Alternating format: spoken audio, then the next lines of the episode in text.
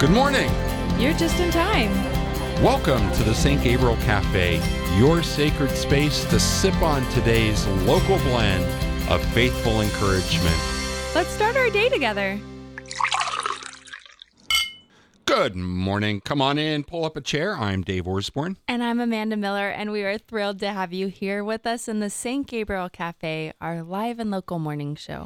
Cameron Clutters, our stalwart barista. And this morning in the cafe, our friend from Urban Encounter Ministries, Bryan O'Donnell, is with us to talk about living and evangelizing in the hilltop area of Columbus. Today, we also celebrate the conversion of St. Paul. So, wishing all of our friends at St. Paul Parish in Westerville a blessed feast day and have a piece of cake. Always on a feast day. Absolutely. Good morning, Amanda. Good morning, Dave. I have a question, but first I want to start in prayer. Ready? sure. in the name of the Father, the Son, the Holy Spirit. Amen. Amen. Lord, we praise you and we thank you for another day. We thank you for your goodness and for your love. Lord, we ask you for the grace of deeper conversion and greater zeal. And Lord, we especially pray for all of our family and friends and, and those that we encounter, for, for those who have not encountered Christ, for their grace of their conversion. Spark faith in our hearts, Lord, and help us to persevere. We entrust ourselves to the Blessed Virgin Mary, and we pray all this in the name of Jesus. Amen. Amen. Father, Son, Holy Spirit. Amen. Amen. Question Yep. What is a stalwart barista? He's there for us, here for us every single day, Mm, he is pretty faithful. producing, keeping us on time, redirecting. Is that like a nautical term? what? Stalwart? Mm-hmm. I don't know. Oh, okay. I just not a word you hear every day. Oh, So I thought I'd ask. well, Stalwart. Adjective. Loyal, reliable, and hardworking. He's on it. is See? it? Doesn't that describe Cam? yes. yeah. Looking Thank you, up, Cam. Looking up definitions in the middle of shows, usually with words that Dave says, is part of my stalwartness. Can you look up uh, fresh avocado? Because you had uh, fresh avocado toast. I did. I did. Avocado. For for everyone who doesn't know that reference, it's avocado. Fresh avocado. Yes. Fresh avocado. right. So conversion of St. Paul today. Yeah. But I also had a volleyball game last night too. Let's okay. Before we jump into scripture, let's talk about getting diggy with it. I knew you'd want to talk about that. yeah, every Thursday morning. Um, yeah. So Wednesday nights, I so I've joined a volleyball league. This is kind of part of my not resolution, New Year's resolution, hmm is do something new and fun. And uh, so I've joined a volleyball league. We've played. Uh, we've gone maybe about three to four times now, which mean maybe we've played nine to twelve games now. and uh, we haven't won one. Except last night. Yes. We won a game. So you play three matches, right? Yep. we lost the first one, won the second one, and then we're like, here it is. Maybe we can get this one. Unfortunately, we didn't win the third. It's But- probably it's probably just as important to say that those games started at 10:15. Yes. So that was PM. a 10 15 10 start. 15 p.m. So yes. what you won probably right around 11. It was the end of the second game, I imagine. And keep in mind, I I'm sleeping by 10 o'clock. I'm like going to bed by nine, and I'm sleeping by 10. so yeah, I think it was a feat in and of itself. Everyone was a little extra loopy. Did the crowd just go wild when you guys won? I mean, we went wild. Yeah. Yeah, it was great. Good job. Looking forward to next week. Thanks. Good.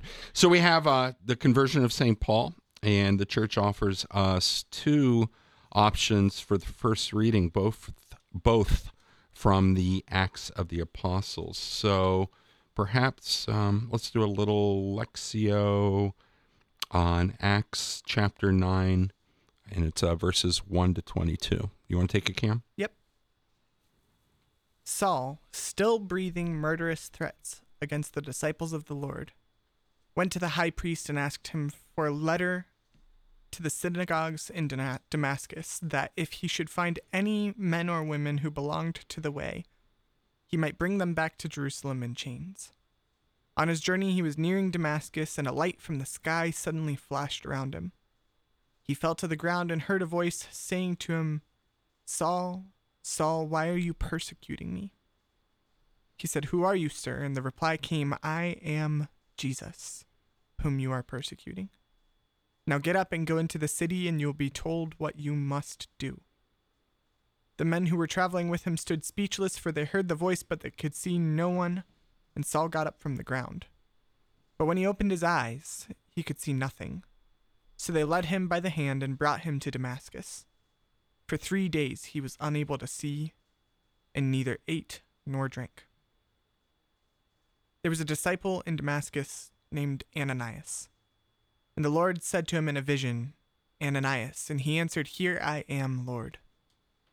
The Lord said to him, Get up and go to a street called Straight, and ask at the house of Judas for a man from Tarsus named Saul. He is there praying, and in a vision he has seen a man named Ananias come in and lay hands on him, that he may regain his sight.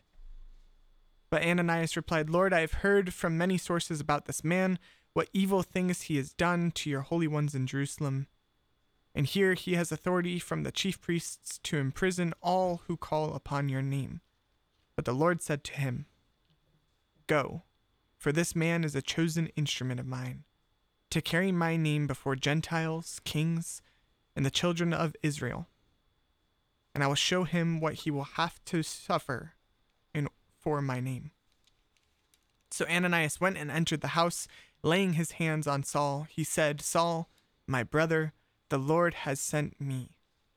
Jesus, who appeared to you on the way by which you came, that you may regain your sight and be filled with the Holy Spirit. And immediately things like scales fell from his eyes, and he regained his sight. He got up and was baptized, and when he had eaten, he recovered his strength. He stayed some days with the disciples in Damascus and began at once to proclaim Jesus in the synagogues that he is the Son of God. All who heard him were astounded and said, Is this not the man who in Jerusalem ravaged those who called upon this name and came here expressly to take them back in chains to the chief priests? But Saul grew all the stronger and confounded the Jews who lived in Damascus, proving that this is the Christ. Amen. For me, this is one of those passages you're, familiar with, and you can kind of lose sight of just how intense mm-hmm. this is. So, Paul, breathing murderous thoughts, heads off to Damascus with one goal, and that's to imprison men and women mm-hmm. who are following Christ. Then he gets knocked down, blinded, and then the folks he were he he was traveling with pretty much lead him blindly into Damascus where I'm sure people knew Saul's reputation and they leave him there just, just I mean in, put yourself into Saul's I mean what a day Right. yeah. and to be left there completely helpless Blind. and Mhm. vulnerable.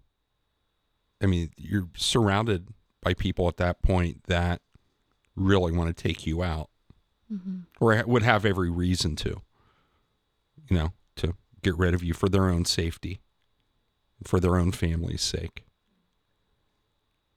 And then the Lord comes to Ananias. Right.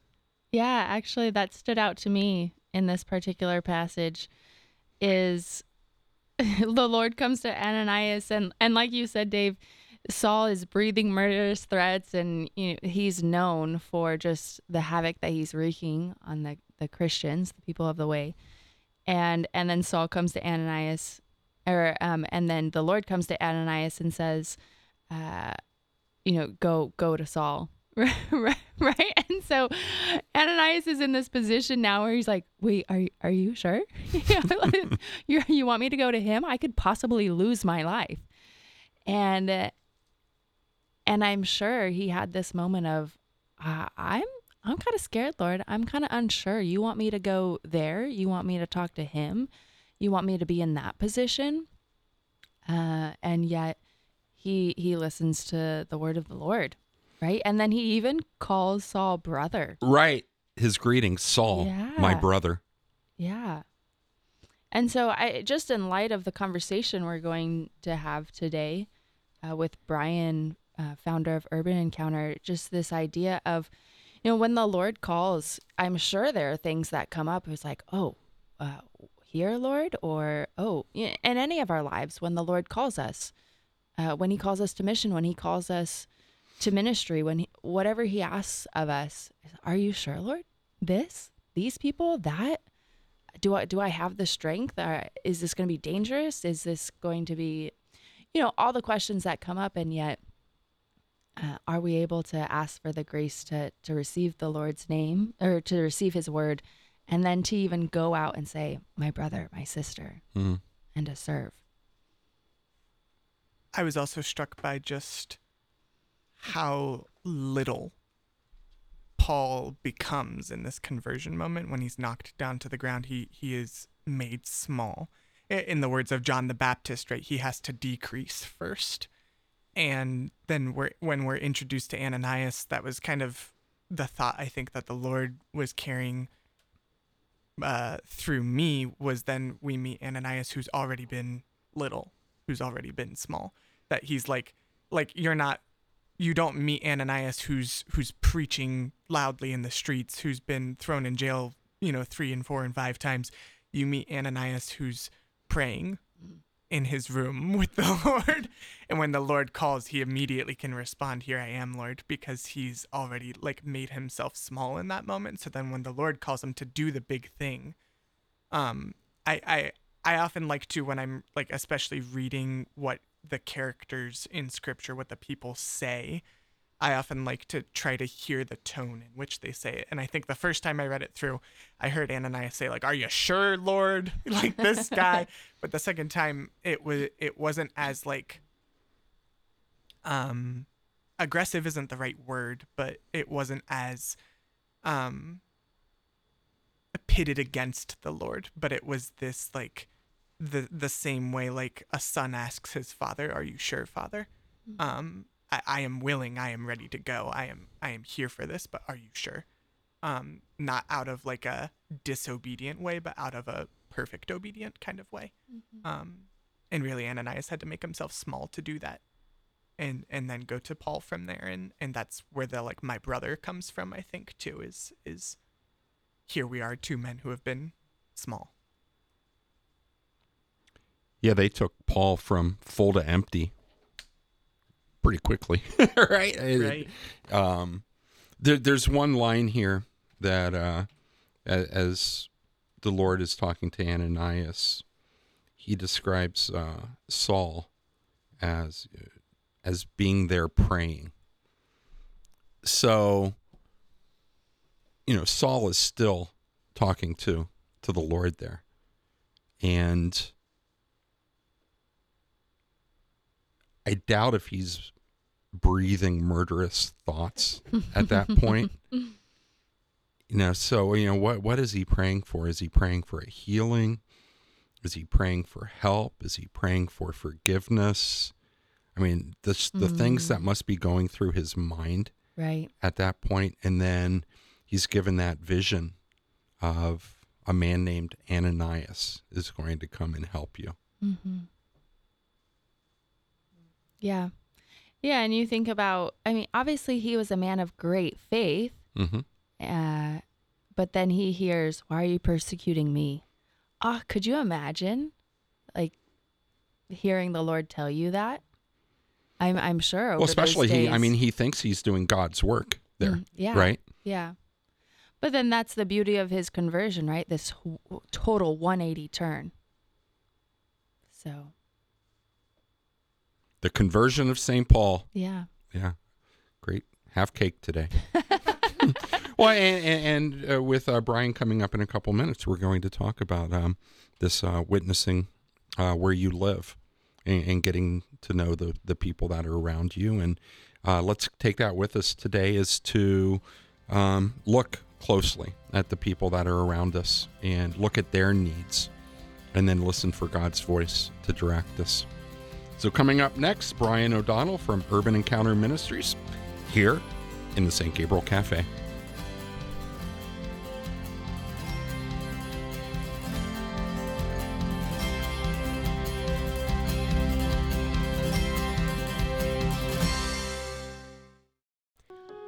O Almighty and eternal God, look upon the face of thy Son Jesus.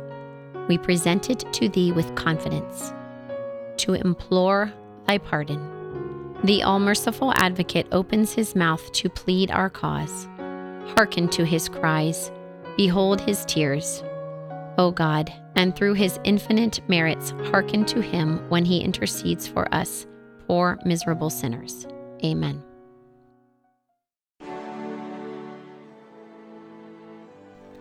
Do you have a minute for a gift? Each of us were made as a gift and to be a gift. We become a gift when we give ourselves to others. In baptism, we receive the gifts of the Holy Spirit to draw us closer to God and to help us live virtuously. The Holy Spirit's gift of knowledge helps direct our minds to make judgments in the light of faith. This gift of knowledge perfects the theological virtue of faith within us. God's Spirit of knowledge guides us in knowing what to believe and how to share it with others. Let us ask for the gift of knowledge and the grace to live virtuously. God's Spirit makes us free. Let us ask for the gifts of the Holy Spirit. Let us live in the freedom that Jesus gives and become a gift of self for others.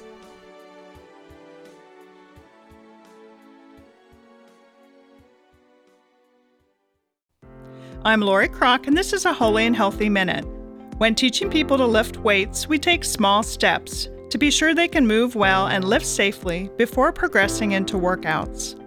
Small steps also serve us well in our spiritual lives. With God's grace and our cooperation, we can take small steps to love and serve others on His behalf.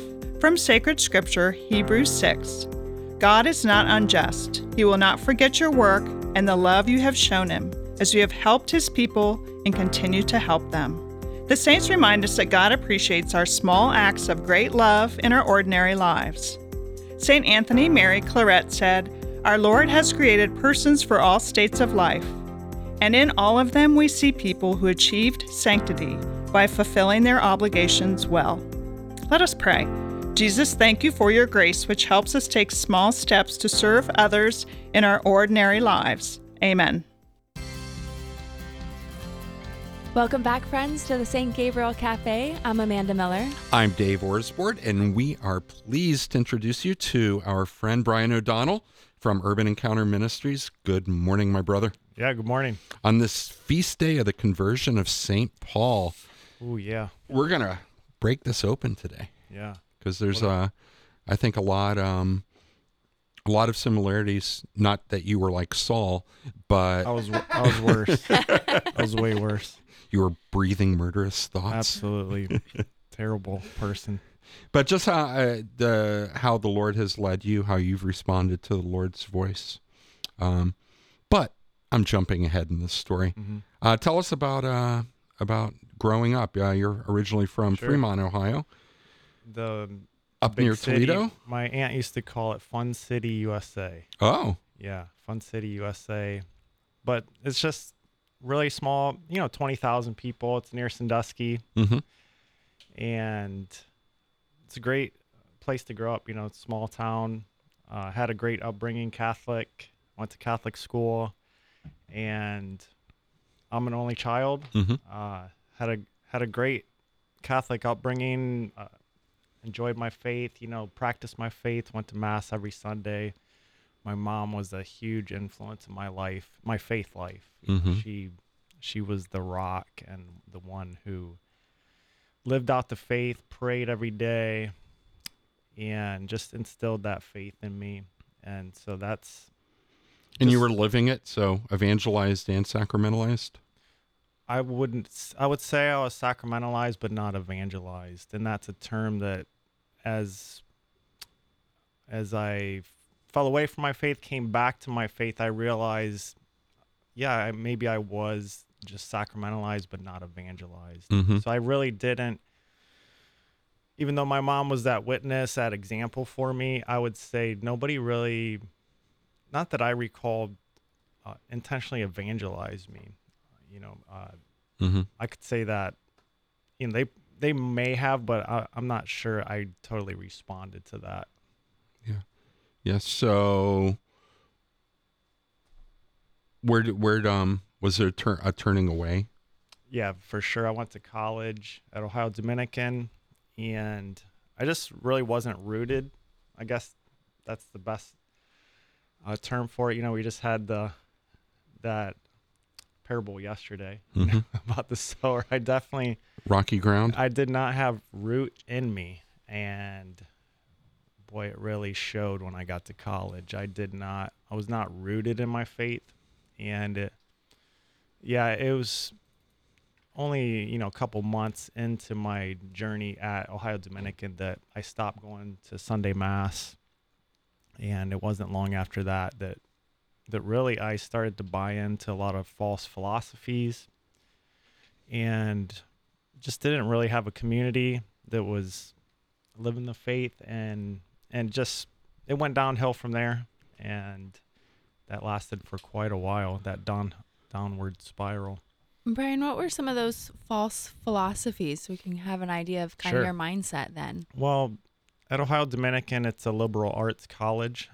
which is a great thing you know it's a, a wonderful thing to study the liberal arts and we we studied things like uh, Nietzsche, things like this, and uh, you know, definitely if you don't have the right teacher, the right person who is able to point out the false ideals in these type philosophies, you can really uh, it can really plant a seed of error in your mind Mhm. of and so I I really did I went down this road of pursuing some type of intellectual it was an intellectual pursuit in some regards like, like anybody who's pursuing a liberal arts degree. And you know over time i just really fell into a lot of false philosophies. And it wasn't until i actually encountered thomas aquinas uh, years later you know that i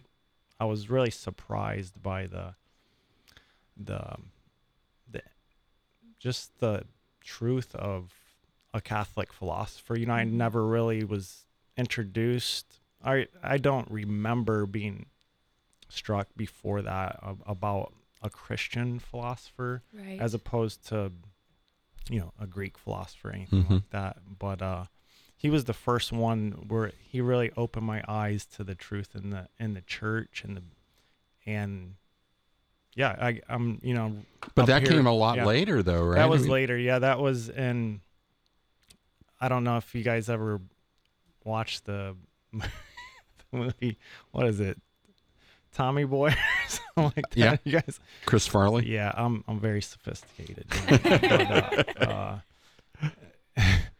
and there's a part in it where he's like, "Yeah, I I went to. Uh, it takes a lot of people eight years to graduate college," and he's like, "Yeah, they call them doctors." You ever you remember that part? That's how I felt about About your about my undergraduate. college degree. I'm like, a lot of people take eight years. yeah, they're they're doctors. but um, yeah, it took me a long time because I struggled with addiction, and so I was really struggling finishing my degree and a lot of starts and stops, and Mhm. I had this. Um, I needed one credit hour to graduate Ohio Dominican. They had this trip to France, and this was, like I said, eight years later, and or even more, eight nine years later, and I, that's when I did that trip to study medi- medieval culture and get five credit hours. I only wanted to go because I thought it was a cool trip, and then that's when I was introduced to maybe a little bit more of that Catholic culture. Mm. I'd say. The the, bru- uh, the beauty. Yeah, I'd say the you know we went to the cathedrals, hmm Notre Dame, and uh, all the all the beautiful French cathedrals, studied Charlemagne, things like that, and it, it really opened my eyes to the to the Catholic culture, the beauty of the history of our church, and so that you know I came back and I did a paper on Thomas Aquinas and his studies with Aristotle, and that really I'd say was the spark for me. Wow. Um, were you able to find some community at that point, or did that come Uh, later? Or no, at that pretty point- much going on your own. Yeah, at that point I was still really struggling with addiction. Mm-hmm. and it wasn't until a couple years later that I really had an encounter with the Lord, kind of kind of like Paul did here. You know, like i I'd say it was a St. Paul type encounter. It involved a Bible. Uh, that was part of it, but uh, the St. Paul encounter was just, you know, this. Uh, I don't know if you you mind me telling you. Yeah. Please. yeah, it was. Uh, so at that time, I was really involved in addiction, and I was trying to quit on my own, kind of like a an Augustine type thing, you know, like trying to do it on my own willpower. I can do this. I can overcome this addiction, and just being frustrated, you know, re- realizing why can't I do this on my own? I had always tried to, you know, that old I can pull myself up by my bootstraps. yeah, and do it. muscle it. Muscle Yeah, and I it just white knuckling. I couldn't mm. break this addiction on my own, and so I was doing good for a little while. And my friend had a bachelor party, and I knew that there was going to be drugs there, and I I didn't want to go.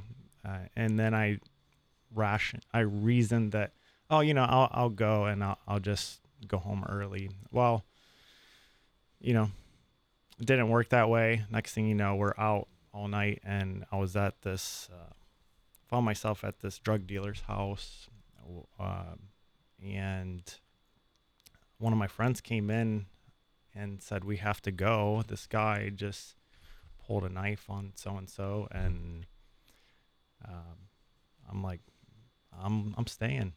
You know, it was pretty crazy to think about that now, and I stayed because my addiction was more important than my friends and or your safety. or my safety. Didn't care, and yeah, the next day, uh, thanks be to God, you know, I was safe and got home and had to really just face to face with my own addiction and how bad it had gotten. You know how mm. this path I was on that I never thought I would be on. You know, and then about two weeks later, I was working at the airport hotels then, the night shift, midnight shift. And back then, that was the days when you used to get the paper, you know. we didn't have our our phones or anything, but I would pull out the paper, read the paper every morning. And the, there was one section that I would never read, and it was the metro section. And I, I just was never interested in that, the crimes, all that stuff, the obituaries. It didn't interest me but something it was like an inner voice told me i want you to read the metro section and i pull it out and that drug dealer was on the the front page and he had committed a double murder Hmm. and it it was like a punch to the gut for me and for a couple reasons. I realized that that was not just my voice that was telling me to read the metro section. It must have been god. Hmm. and uh, i would say that that was my first real encounter with god. And you know i knew of god. I i knew a lot about god. I i could tell you any scripture passage all of that but i never met him in that way i was i had never encountered him in that way and that was my first encounter and then Sharing his uh, journey back to back to the Lord, uh, Bryan O'Donnell from Urban Encounter Ministries. Go ahead, Bryan. Yeah, and then that was my I'd say first encounter with the Lord and it was shortly after that that like you mentioned the Bible uh, that we laugh about now. It's kind of funny because at night I would look over and there would be this a lost and found and uh, there's this huge uh, Catholic study Bible. The if you've seen it, the green one with the yellow stripe, and it's old school. And I used to laugh and say, "Who brings their who brings their Bible to to the hotel?" And let alone a Bible. Who brings this gigantic, ugly looking Bible? And how can you forget that when you're leaving your room? Right. It's you, so you- you lose like- it, and then somebody put it in the lost and found. Oh, Yeah. where's my gigantic Bible? Oh, I left it at the. Um, I used to laugh about that, you know, and I'm like, who are these people? You know, kind of like that. And after, uh, and the Lord was working on me. He was just showing me. I'm like, maybe I should take that. And I look back now that I was lost. I needed to be found, Mm. and I found what I needed in the lost and found. So it's God is just amazing, you know. Um, and I and to this day, I just have a, a deep love for Scripture. I from that day forward, I took that Bible home, started to read, and I haven't stopped. You know, just continued to devour Scripture. when you were your your job also the night shift probably gave you some time Mm, a lot of time, yeah. then yeah, A lot of time. I, I can I can picture you Bryan O'Donnell from Urban Encounter Ministry. I can picture you kind of looking at that lost and found box or whatever that area and and finally walking over and and uh, did you look around to see if anyone was uh, watching you or Yeah, um, and I've I've told people before, and my friend Patrick, uh, who laughs about this story, he, uh, you know, I'd never thought of it as that I actually stole a Bible, but he he told me he goes, "So you're telling me you stole a Bible?" I go, "I didn't steal a Bible. You know, it was Needed to be it's claimed. a lost and found. Come on, like Right. nobody's coming. I waited. and- No, you stole the Bible. No, I I still claim that I did not steal that Bible. I just borrowed it well I think the Lord probably put it there for you for sure. I mean, that person who left it there, I can't wait to meet them in heaven. Mhm. It's like Hmm. you're the person who left. you did it on purpose, didn't you?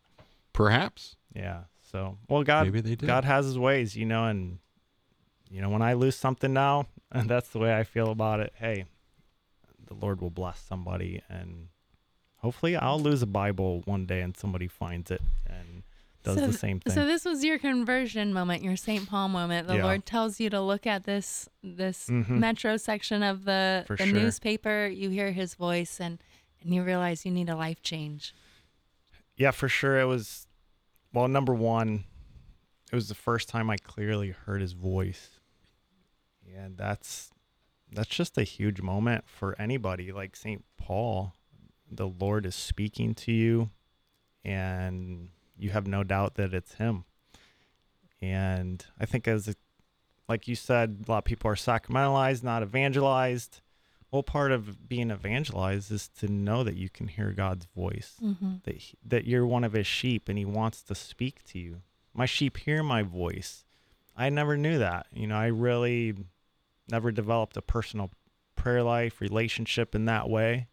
I knew him, but I I knew about him, but I didn't know him, right? And part of knowing him is speaking to him, listening to him, right? And I've been meditating a lot on you know Samuel in the temple Mhm. and he listens, right? He what does he say? Speak, Lord, your servant is listening. And that is so much part of that relationship, that conversion, that that new life, you know, that you're set out upon with Christ is to know that he's a he's living and he's speaking to you. So that was a major turning point in my life. jumping ahead, then you um, were helping out at Holy Family. Yeah. uh, serving Yeah. serving some of the the homeless community down in that area, yeah. and the Lord spoke to you mm-hmm. again.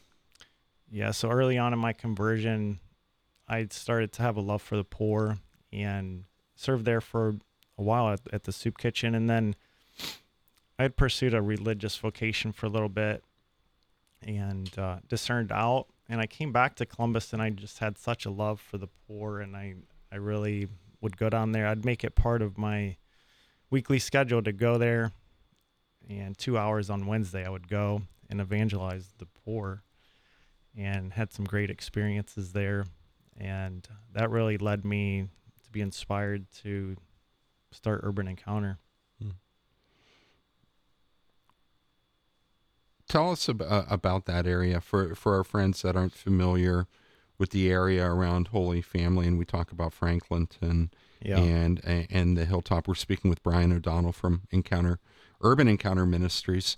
Um, just tell us about that area. So, Sure. uh, Hilltop and and Franklinton.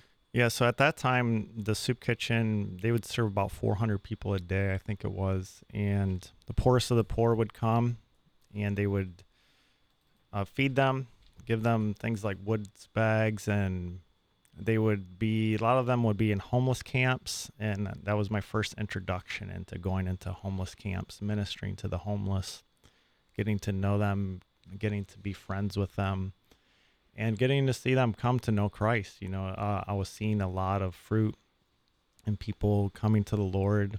And then, uh, so that area now is a little bit different. As you know, it's what we would call a little bit of gentrification is happening. It's it's not as poor, uh, and in a lot of sense, a lot of the poor are moving out into different places, Hmm. and so we see I at the time I didn't know really much about the hilltop, but uh, I I kept in my prayer I kept seeing these visions of St. Aloysius Church, which I did not know anything about church at the time, but in my prayer that's what I was seeing. So I thought, well, I'm gonna just start driving around in that area and see what's going on. Well, to my surprise, I, I knew it was poor. I knew it was a depressed area, but I just didn't know how depressed it was. The statistics are Yeah. remarkable down there. Yeah, and it, it's improving, but when I first started going up there five years ago, it was really shocking. Uh, house after house after house was boarded up, and there were uh, just it would be a commonplace scene to see somebody just overdosing right there on the overdosing on drugs fentanyl i didn't know much about fentanyl at the time but yeah you would just see people having these strong reactions to drugs and and just losing their minds you know in the middle of the street uh, uh, you know women prostituting themselves uh, uh, you could just drive down the street and see right out in the open this was just everything that you could imagine that is uh, maybe an ill of society. It was right there and it was out in the open and that was really shocking to me Well, there, there's that that movement. Then I just mentioned the statistics, and we can all read about the statistics of of an area. But when you are driving through yeah and you're seeing these people and, and you're with them, they it ceases just to be numbers. yeah I mean, you're yeah. you're you're seeing the people, you're seeing the lives that are yeah that um are being devastated. Yeah, I remember the first time I really was impacted by it. I had a couple friends that you may know, um, Angela Rivera and Elizabeth Horn, and we went out evangelizing one night. And I said, I just feel like we're supposed to go to Sullivan Avenue. I again, I didn't know much about the area, and I said, I, I just feel like there's a, a prostitute there that needs our help Mm. and we were driving down the road and we finally you know angela said there there's somebody over there there's a girl over there. And you know it's freezing cold and this girl was hardly wearing anything. She's shivering. She's got a cast on her right arm. And uh they they said we'll park the car and we'll get out and talk to her. And i stayed in the car because I was being so moved in my heart, I just couldn't get out, you know, and, Mm. and talk. And um, as she was coming towards us with this broken arm, she was saying, "You're not gonna hurt me, are you?" Oh my gosh. And it, and as they began to minister to her, it became apparent that she just had been beaten the night before uh, and there she was back out on the street feeling like she had to do this to to survive you know to to live this kind of life and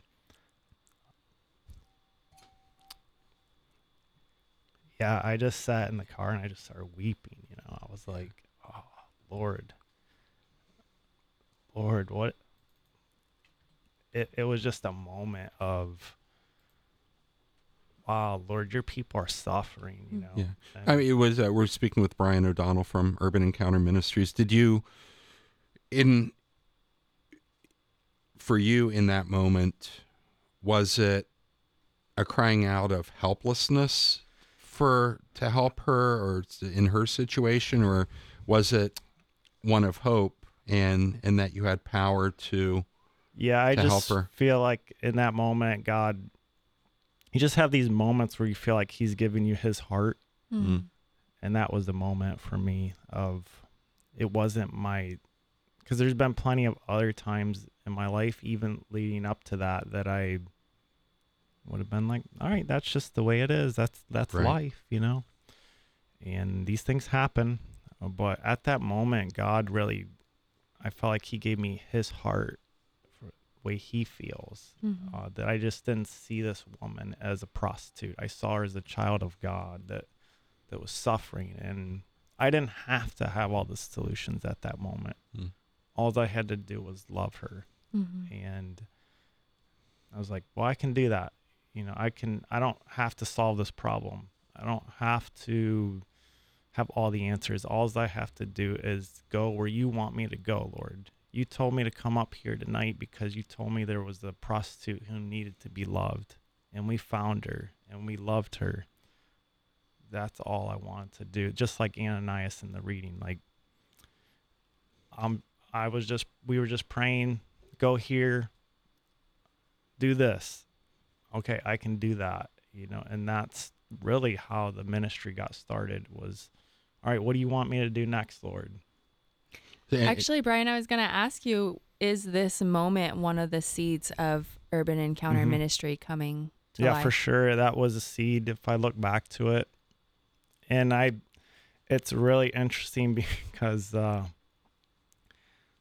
that's the area we're literally like three blocks from there now. I would have never been able to plan that out. I would have never like i said when we went there that night i didn't know sullivan avenue i didn't know its history i didn't know how much people were suffering there but the lord knew and he knew that he would find a way for us to be there. And now we have a men's house on Sullivan Avenue, literally three blocks from where I first met that that woman. Mm. And, Bryan, founder of Urban Encounter. So tell us like how this came about then. What what is Yeah. the mission of Urban Encounter? All right, the mission that we have is we're a group of missionary disciples who desire to bring cities back to the heart of Jesus through proclamation, demonstration, and discipleship.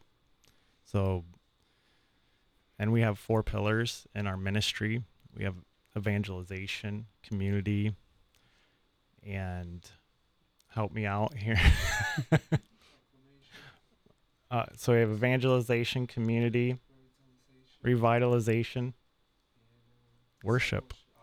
Ah, I got it yeah so we we think that that's the way we're going to transform this area we we live in community Well, that I mean, there's a difference then to serving, coming into a community, and then leaving again yeah. versus actually yeah that was big for me. being there. that was big for me. all the the lord time. told me when he told me i want you to go live because it was great at the soup kitchen. I would go and just feel you know that that poverty and my heart was there for the people. But then it's like all right i go back to my nice place and i'm comfortable for another week.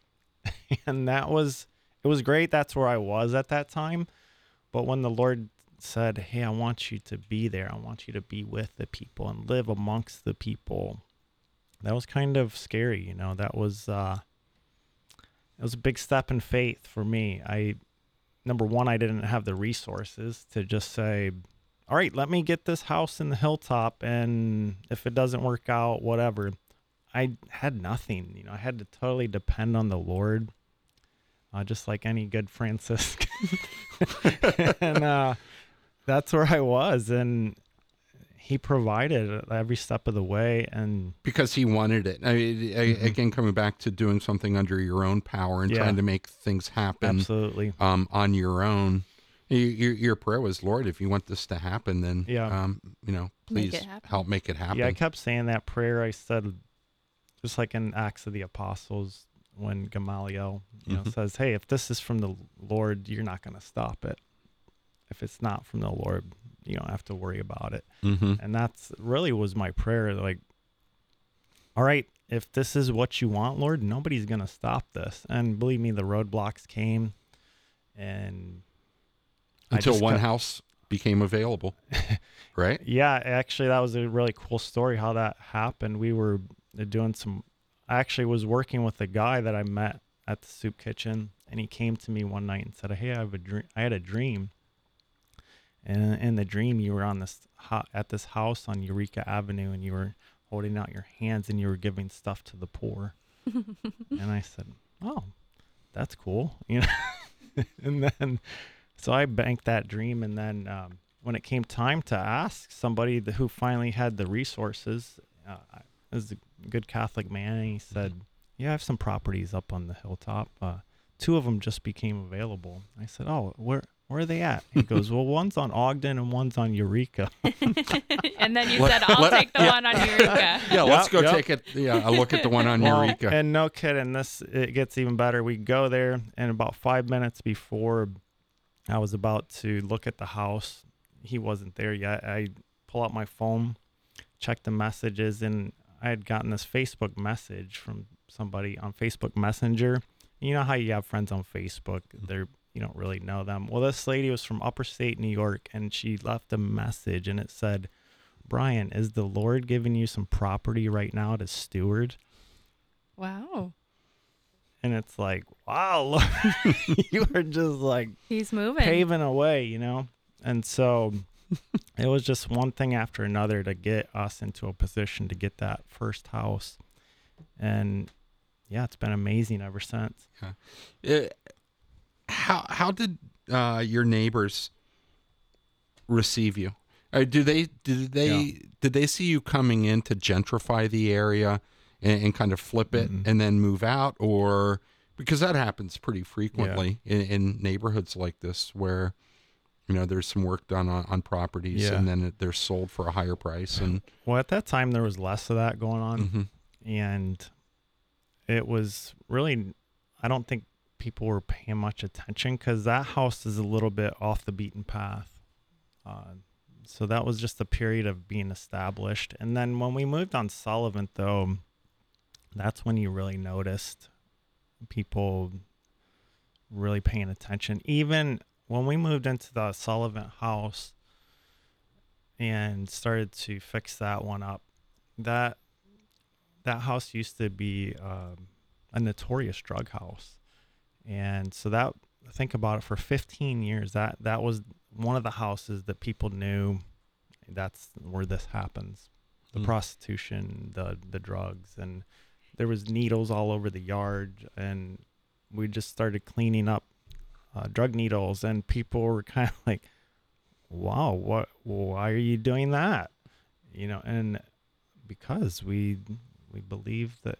we're Christians, you know, we we want to want to bring Jesus to this area. And they're like, "Wow, really?" You know, and it's the the response was very positive okay from the people. Yeah, I'd even have people stop and they they were so so shocked that we were doing that. They'd pull like 20 40 dollars out of their pocket like, "Here, give this towards the mission. Wow.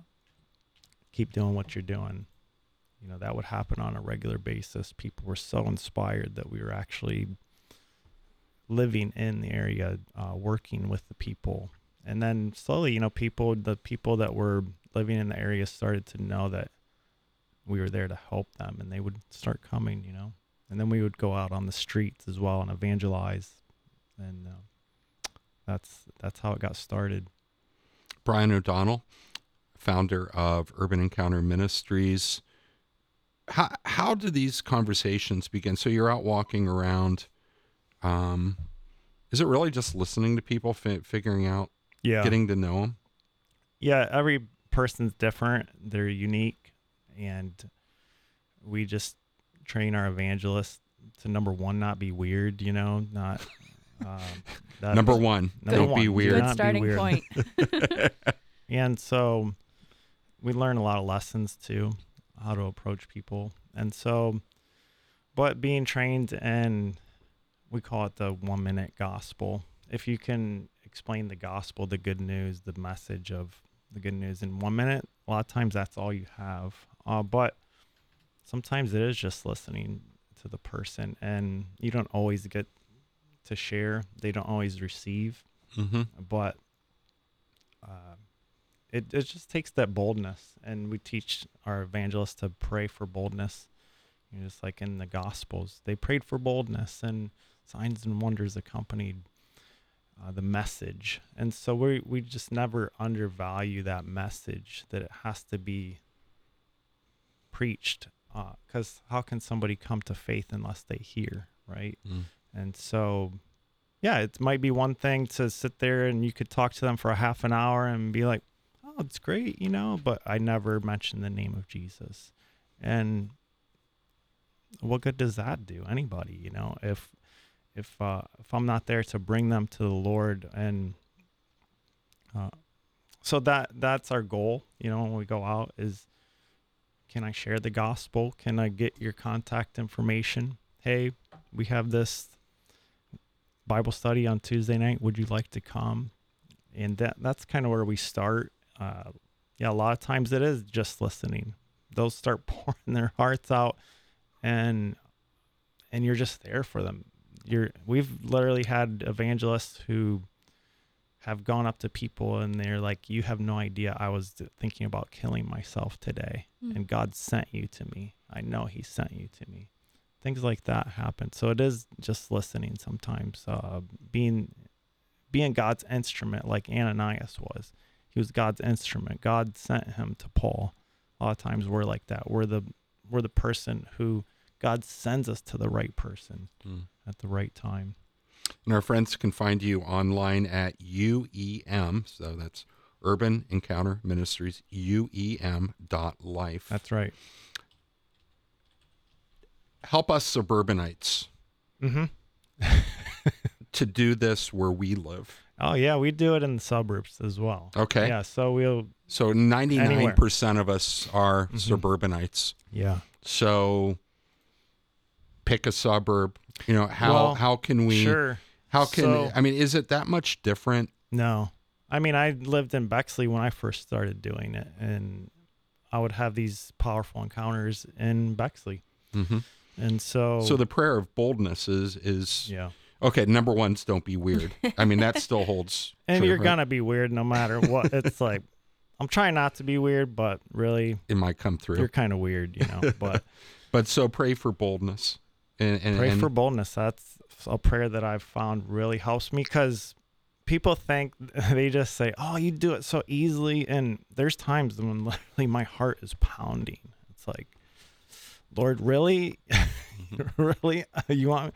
And I had to stop myself and say, "Okay, Lord, give me boldness. Give me boldness to it's preach boldness name." boldness to preach his name and, preach and his to have name. that conversation. Yeah.